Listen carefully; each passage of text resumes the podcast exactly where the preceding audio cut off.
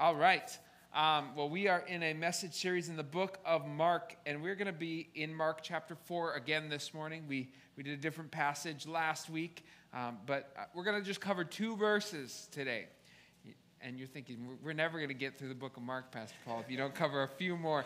But uh, there are two verses in here that there's just an incredible parable that Jesus gives. It's really short, but it's a powerful message. And so it's in Mark 4, and we're going to read verses 21 and 22.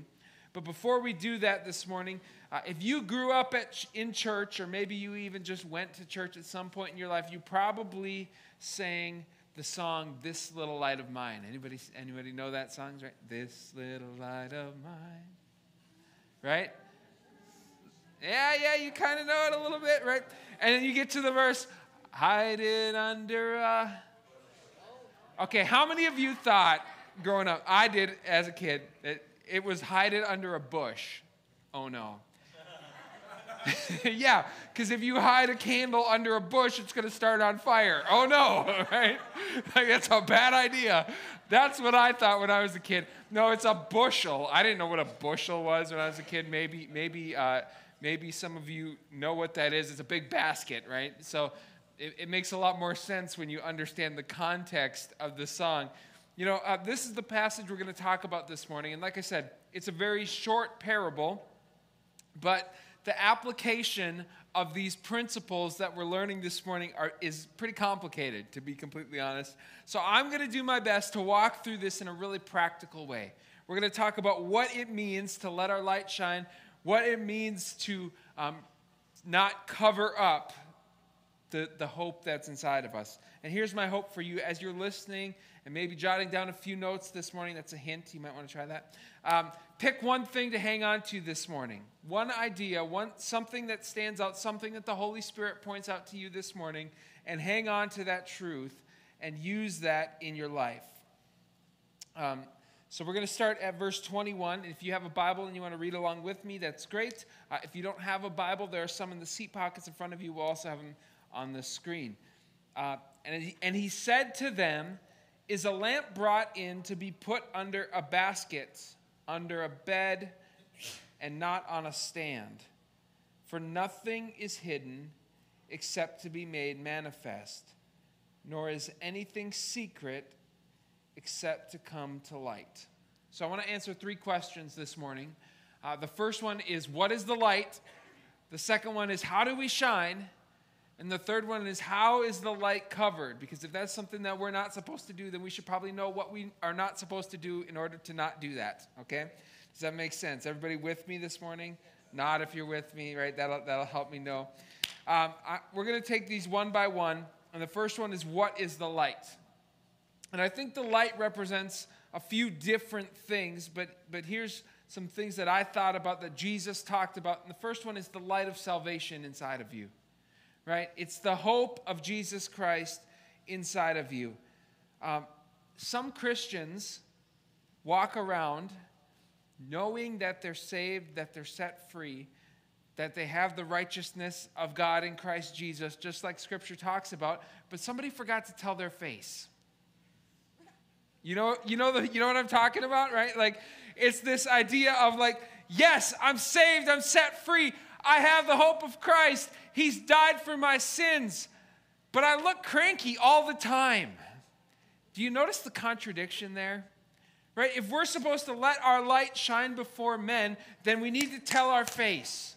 And for some of us, that's harder than others. Some of us, it's just a natural part of our disposition to be bubbly and happy and smiley. And, and there's even people that don't know Christ that are like that, right? But when Christians walk around and they're always complaining, they're always sad, they're always frustrated about something, the first word you ask them, they respond like Eeyore from Winnie the Pooh. Okay? Well, how are you doing today? Uh, you know, it's, uh, it's all right. Uh, my car is broken and, and it's kind of cold outside. Right? That's not a representation of who we are. Like, if you are a believer in Jesus Christ, the worst possible case scenario is everything's going wrong in your life right now, but you have all of eternity to be with Jesus Christ. So that should maybe bring some joy into your life, right? And if we are constantly focusing on everything that's wrong, we find ourselves in a position of being negative and being angry and being cranky all the time. And, and if you're supposed to be the light of Christ to the world, who wants that? Okay, think about that for a second, right? Do the people in your life who need Jesus Christ want your life? They should. They should want what you have because we have the greatest gift that's ever been given.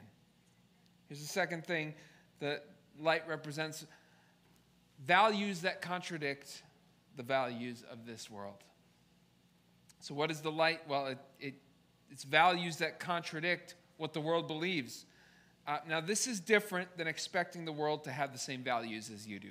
Some of us make that mistake sometimes, right? Like we, we believe something to be true, we hold to that truth, we understand that truth because it's grounded in the, in the Word of God, and now we expect people who don't have that understanding to believe the same thing that we do. It's not going to happen, right? We have different values than the world. And so, what we need to learn how to do as believers is humbly share God's perspective, right? We need to stand out. We need to not just adopt all the values of the world, right? Just because they disagree with us doesn't mean that they're right. But at the same time, um, we need to do so in a humble and compassionate way. Now, when, you're, when you share your values, do people understand that you're sharing from a Christian perspective? I, let me explain what I mean by that with an example. Um, sometimes faith and politics overlap, right? Like we have things in our life that we believe as Christians that are also hot button political issues.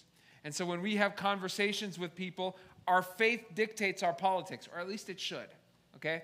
right? We should believe and hold to truths of Scripture, and that should affect how we, we think about political issues as well. Th- that's why the Bible tells us to pray for our leaders.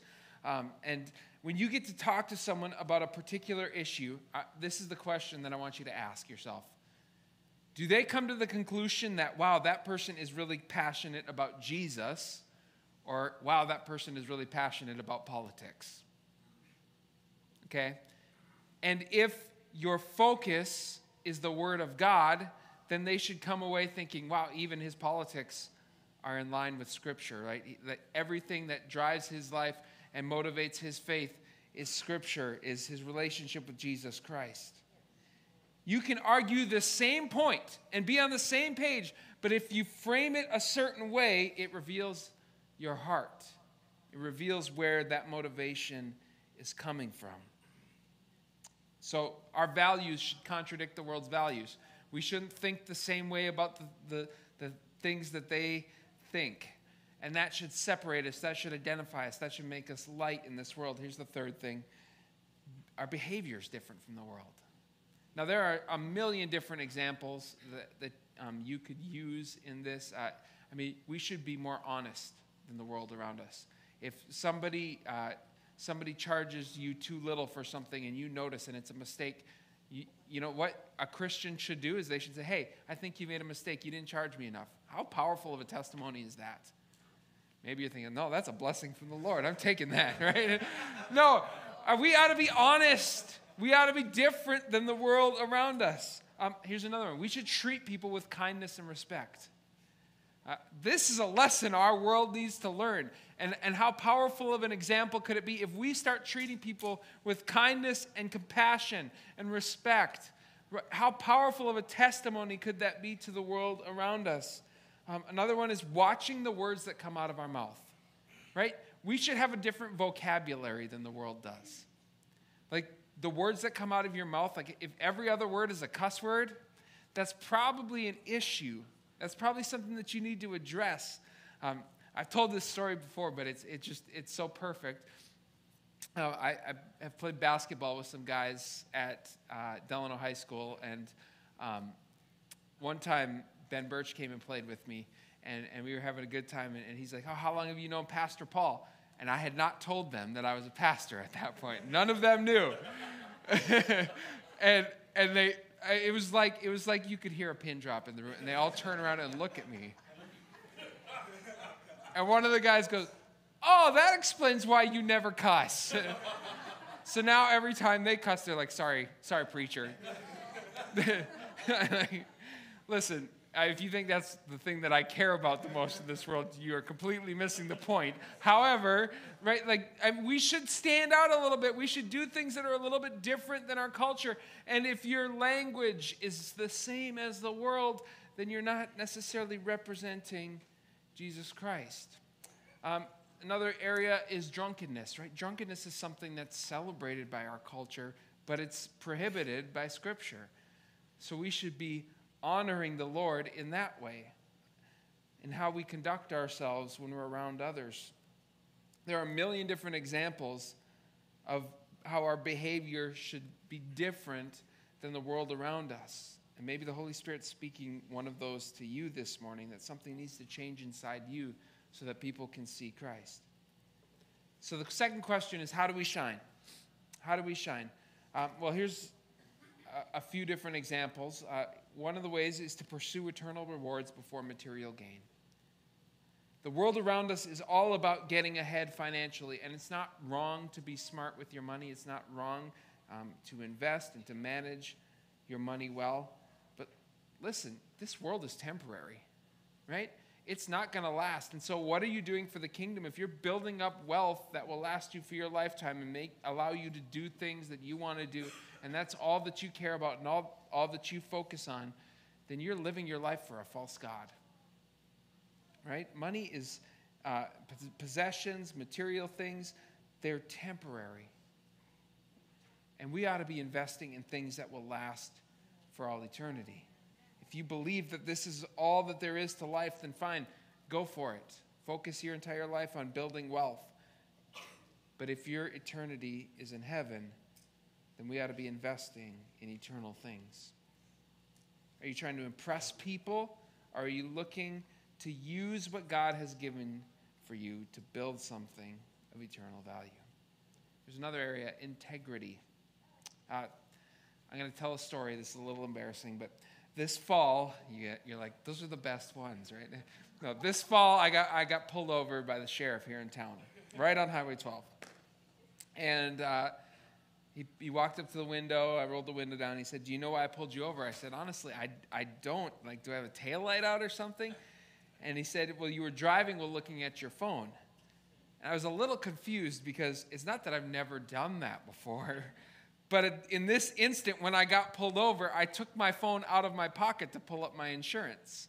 And so it was sitting on the seat next to me, and I had, I had pulled up my insurance app, and um, it's been a while since I pulled over, so I had to re- get, since I've gotten pulled over, so I had to re-download. It was downloading my insurance app, and I'm like, I, you know, I, I don't know what to tell you. I wasn't on my phone; it was in my pocket. I just took it out of my pocket just now, and uh, after a little bit of back and forth and conversation, uh, he's like, "Well, can you show me your your text and call history?" I said, "Sure." And I, in fact, I showed him a text message from 15 minutes ago that hadn't been read yet. And uh, so he ended up, he apologized for the misunderstanding. I think he was probably thinking that somehow I tricked him, uh, but I didn't, right? and the next Sunday at church, Erwin comes up to me. He's like, Hey, so did you get a ticket the other day?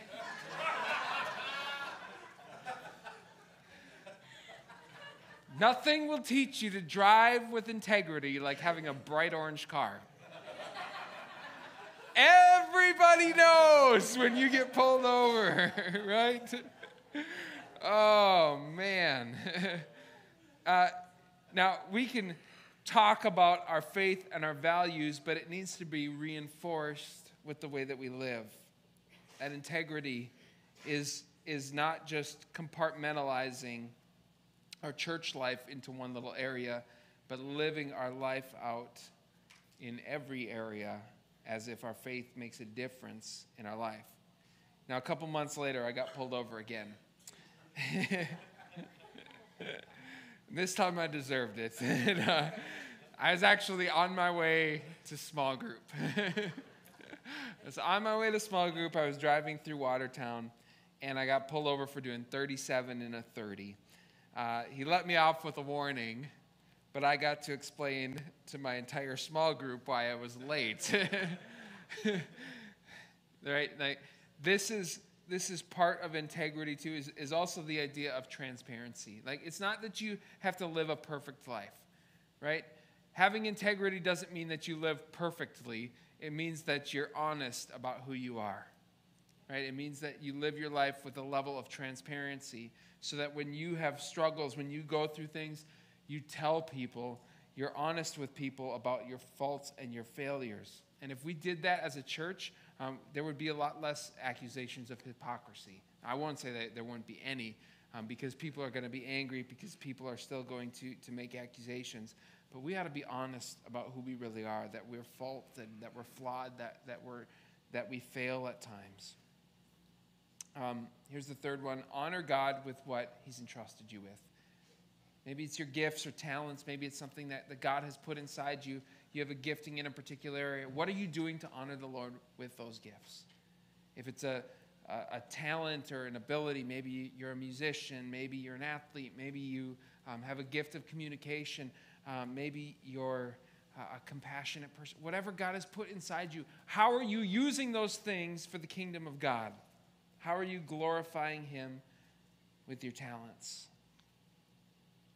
You know, one of the most important things that we can do as believers is to use our time to make a difference. Now, we may have varying levels of abilities and talents in this room. We have varying levels of incomes and, and, and financial gain in this room, but everybody has the same amount of time in a day. Right? You have 24 hours in the day, and the most precious thing that you own here on this earth is your time. What are you going to do with it? What are you going to do with it? How are you going to give God that time? How are you going to honor Him with the time that He's given you? We read the same account in Matthew chapter 5. In fact, this, this particular parable is in Matthew, Mark, and Luke. But in Matthew 5, um, this added teaching from Jesus is in there at the end of the parable. It says, In the same way, let your light shine before others so that they may see your good works and give glory to your Father who is in heaven. Right? That's what it means to shine our light, to live our lives in a way that, that our good works, the things that we do, don't point to how wonderful we are, but they point to how good God is. Now, that is not an easy thing to swallow sometimes because we want the credit.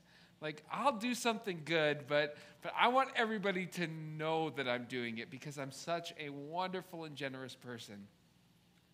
Scripture tells us if that's your heart, if that's your motivation, you have your reward in full. But if your heart is to honor the Lord and to give Him credit, if you're living your life in such a way that your good works honor and glorify Him, then God's blessing will follow that. I'd rather have His reward than an earthly reward. I'd rather have His approval and His pleasure than anything that the world can offer me. Here's the last one. How is the light covered. And these kind of tie into what we've already talked about today. But one of the ways is by isolating your faith to when you're around Christian people. Or, maybe another way of saying that is compartmentalizing your faith. Right? I have my Sunday life when I show up to church and I'm around all my church people. And then I have the rest of my life. And if I live completely differently on Sunday morning than I do the rest of my life, then nobody's going to know that I'm a Christian and I won't have to have any awkward conversations whatsoever.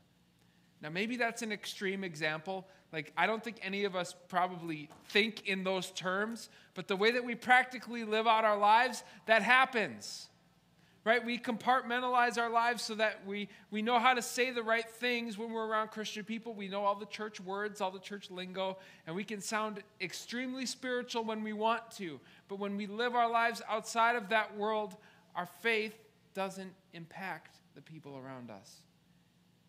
In fact, if you uh, were to ask the question of the people that you know outside of the church sphere, do they even know that you're a Christian? Do they know that you're a believer? Do they know that your faith is important to you? Is it one of the first things that you talk about? Not because you're trying to hide it from the people that you play basketball with, but it doesn't come up in that conversation. Do people know that you're a Christian, that you're a believer? Right? Uh, second thing is by trying to pretend like you're perfect. Uh, your sins and failures are not the reason that your light is under a bowl. It's your attempts to pretend like you have it all together. Right? One of the most powerful testimonies that you can present to the world around you is how badly you need Jesus. People respond to that kind of testimony. Listen, I just got to tell you, I know you're going through a hard time right now. I've been through hard times too. And I can't imagine doing that without Jesus Christ in my life. He's the reason why I'm able to get through this. It's, and He can do the same thing for you. That's a powerful testimony. Right? There's power in that truth. So don't pretend like you're perfect. The third thing is by convincing yourself that you're unworthy or unable to represent Christ well.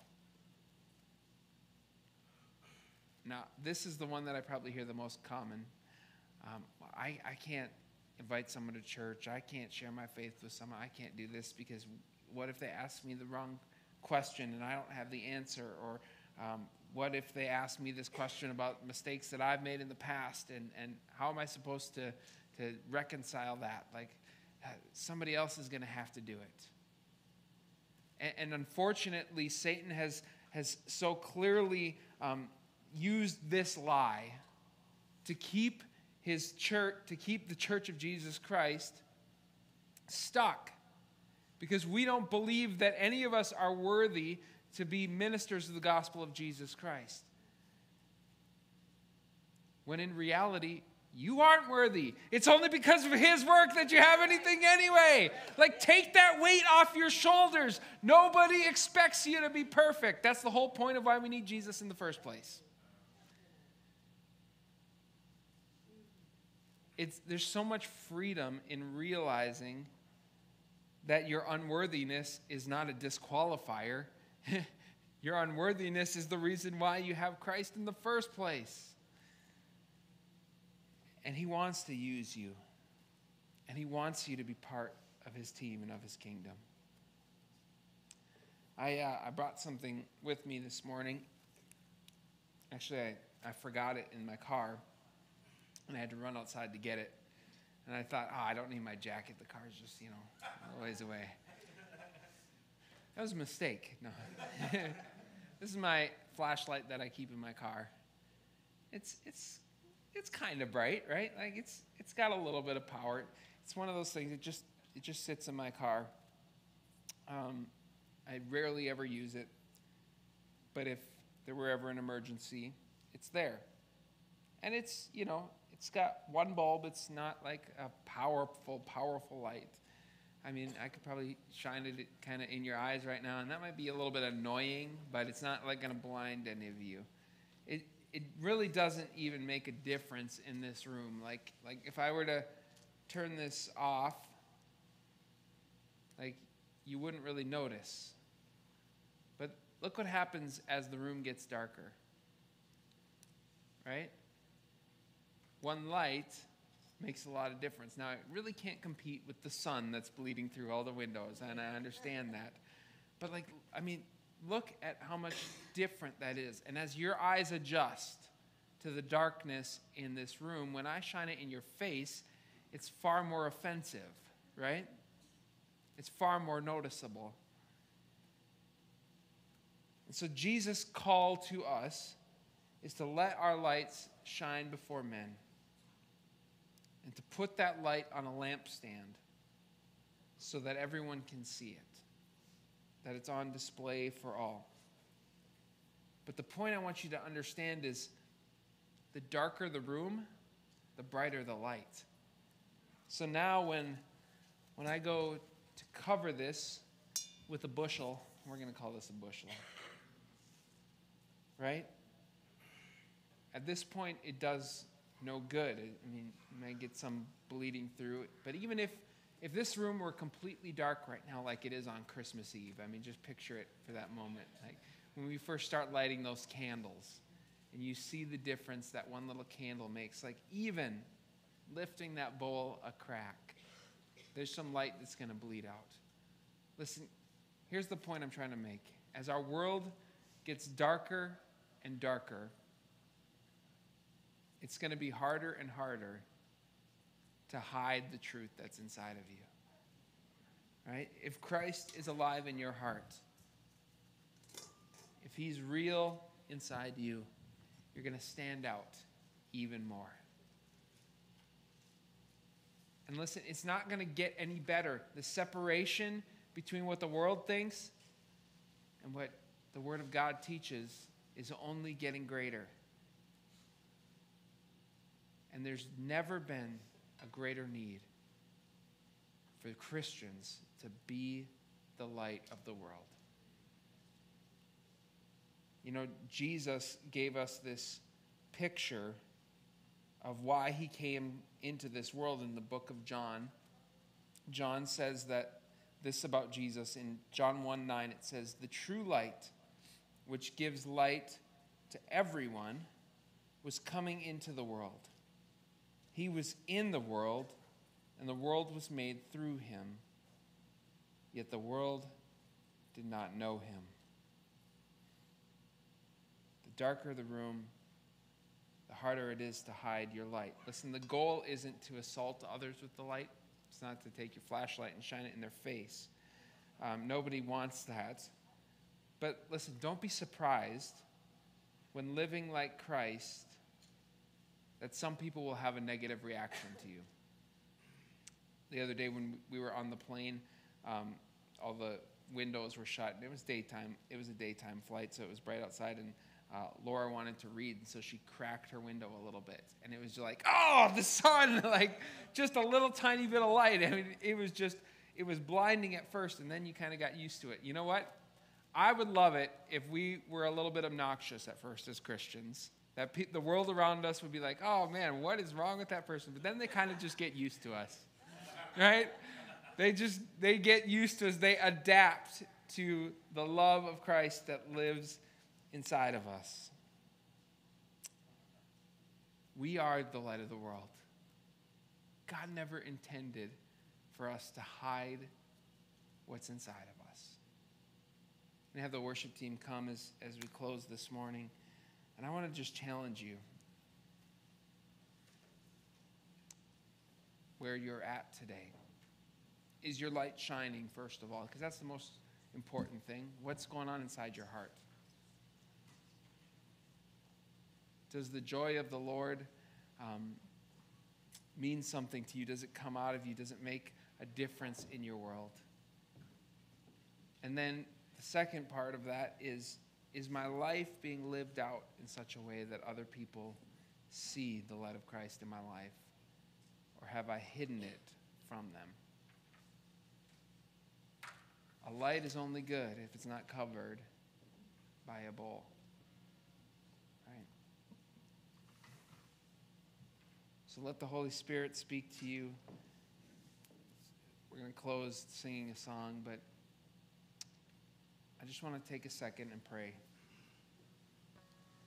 Maybe you're feeling um, a challenge in this moment. Say, there's something more that I need to do to let my light shine for men so that they can see my good works